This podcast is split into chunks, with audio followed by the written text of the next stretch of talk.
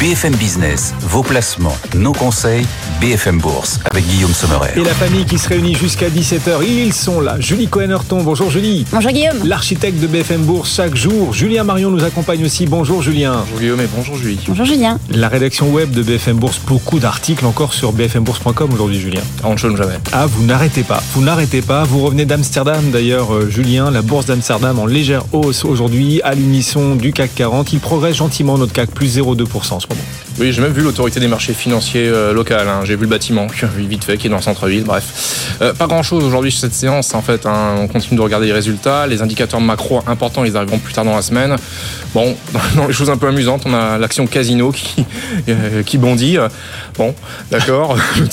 bon, de toute façon, le float, enfin, la capitalisation est maintenant tellement faible et pareil pour le nominal. Le tribunal de commerce a approuvé le plan de, le plan de restructuration financière hier et ça, ça va se solder par le fait que Rally, la maison mère, ne, dis- ne disposera plus que de 0,1% du capital. C'est ce qu'elle a annoncé d'ailleurs dans un communiqué.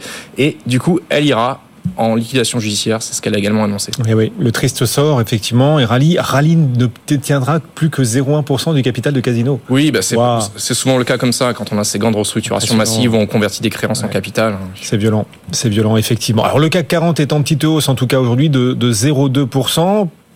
En route, toujours vers les 8000 points, on n'en est pas si loin, on est à 7955 points en ce moment sur l'indice CAC 40. Ouais. Ceci dit, figurez-vous qu'on est en train de vivre historiquement le 27 février, la pire séance de février. En tout cas aux États-Unis, historiquement, sur les 50 dernières années, le 27 février, donc euh, aujourd'hui, c'est historiquement la date en février où le marché américain recule le plus, en moyenne sur la S&P de, de 0,27%, rien de méchant. C'est vraiment euh, surprenant. On penserait plutôt à l'automne. Ben voyez, non, c'est la pire séance de février, hein, pas de l'année, Ah juste de février. Voilà, Ben, c'est aujourd'hui. Alors est-ce que euh, un 27 février, on pourrait imaginer le CAC 40 euh, franchir malgré tout les 8000 points Rien n'est impossible, donc on est à peine 50 points en dessous, 7950 en ce moment. Jean-Louis Cussac d'ailleurs va nous dire quel potentiel il voit sur le marché, le potentiel technique. Jean-Louis Cussac depuis Perceval Finance. Bonjour Jean-Louis. On est ravi euh, de vous retrouver. Et Est-ce que vous sentez Bonjour. le marché effectivement aimanté par la perspective des 8000 ou c'est juste un cap symbolique et puis euh, l'analyse technique que vous êtes, le trader pour compte propre, finalement n'y attache pas d'importance? Alors je n'y attache pas d'importance euh, et les précédents euh, niveaux psychologiques c'était la même chose.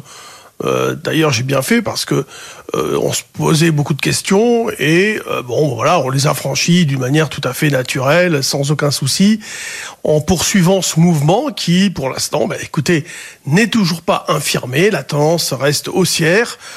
Alors, c'est vrai qu'on se pose beaucoup de questions. D'où pourrait venir le prochain catalyseur favorable qui pourrait nous amener vers euh, les 8000 Alors, 8000, c'est pas loin, mais même pourquoi pas au-delà. Mais euh, les taux d'intérêt, tout semble bouclé. Maintenant, il y a un consensus sur juin. Les taux d'intérêt vont pas baisser immédiatement.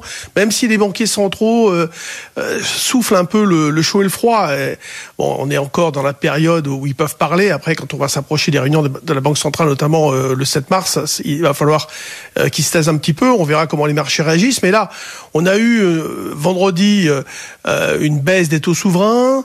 Les taux se diminuaient. Puis là, on a tout effacé. Mais voilà, il se passe rien. Même sur l'euro-dollar, il a fait un peu de surplace. L'euro s'est repris un petit peu.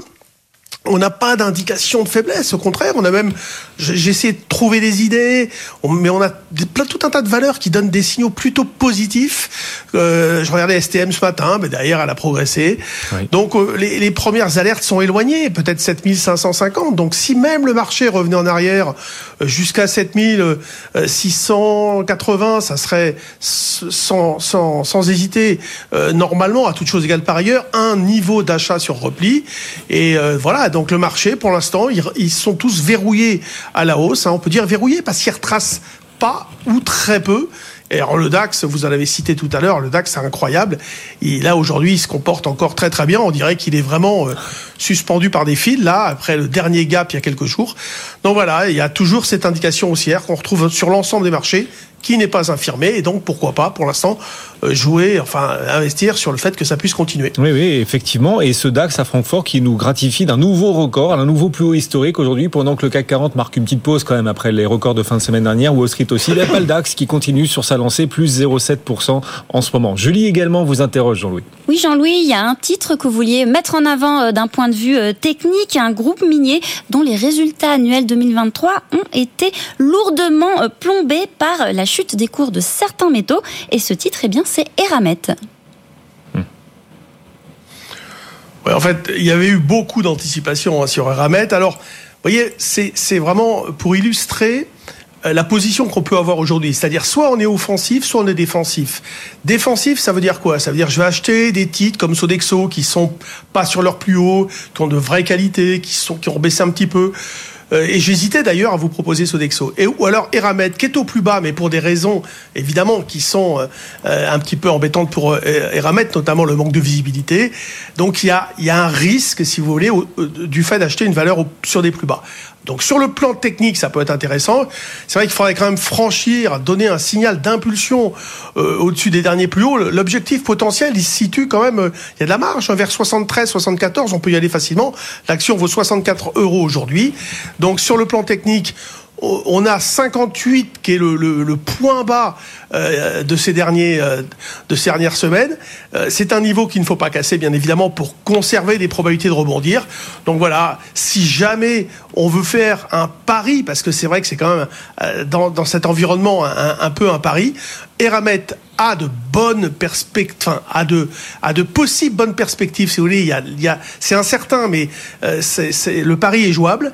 Donc, euh, Eramet euh, est, est, jouable sur ce niveau de 64 euros avec l'idée d'aller chercher, alors pas demain matin, mais un objectif vers 73, 74 euros à moyen terme. Merci Jean-Louis. Jean-Louis Cussac avec nous. On vous retrouvera à la clôture des marchés d'ailleurs à 17h35 depuis votre cockpit, votre cockpit de Perceval Finance. À tout à l'heure. Le CAC 40 donc encore en hausse, 7950 points en ce moment sur notre indice. Alors notez, on n'en a pas beaucoup parlé, mais qu'on a pas mal de publications aujourd'hui. On en, dira un mot parce qu'on y consacre en plus plusieurs articles sur notre site BFM Bourse, bfmbourse.com. On parlera de Bouygues dans un instant, de GTT aussi qui cartonne littéralement GTT. Et vous êtes nombreux à réagir à cette très très belle publication de GTT. Le titre gagne 10% GTT en ce moment. Et puis, alors Julien, je sais que vous n'êtes pas un fan de Bitcoin. Julie, peut-être un peu plus. Julie, je vous sens de plus en plus crypto. Je me suis inscrite sur une plateforme déjà. Bon, voilà. C'est un premier pas. le Bitcoin pas. monte, hein, 57 000 dollars. On parle tout le temps des indices de Wall Street, d'Nvidia. Le Bitcoin monte plus très très loin, lui aussi de, de son record. Et on aura l'occasion d'en reparler d'ici à 18h. BFM Bourse, euh, effectivement, chaque jour jusqu'à 18h.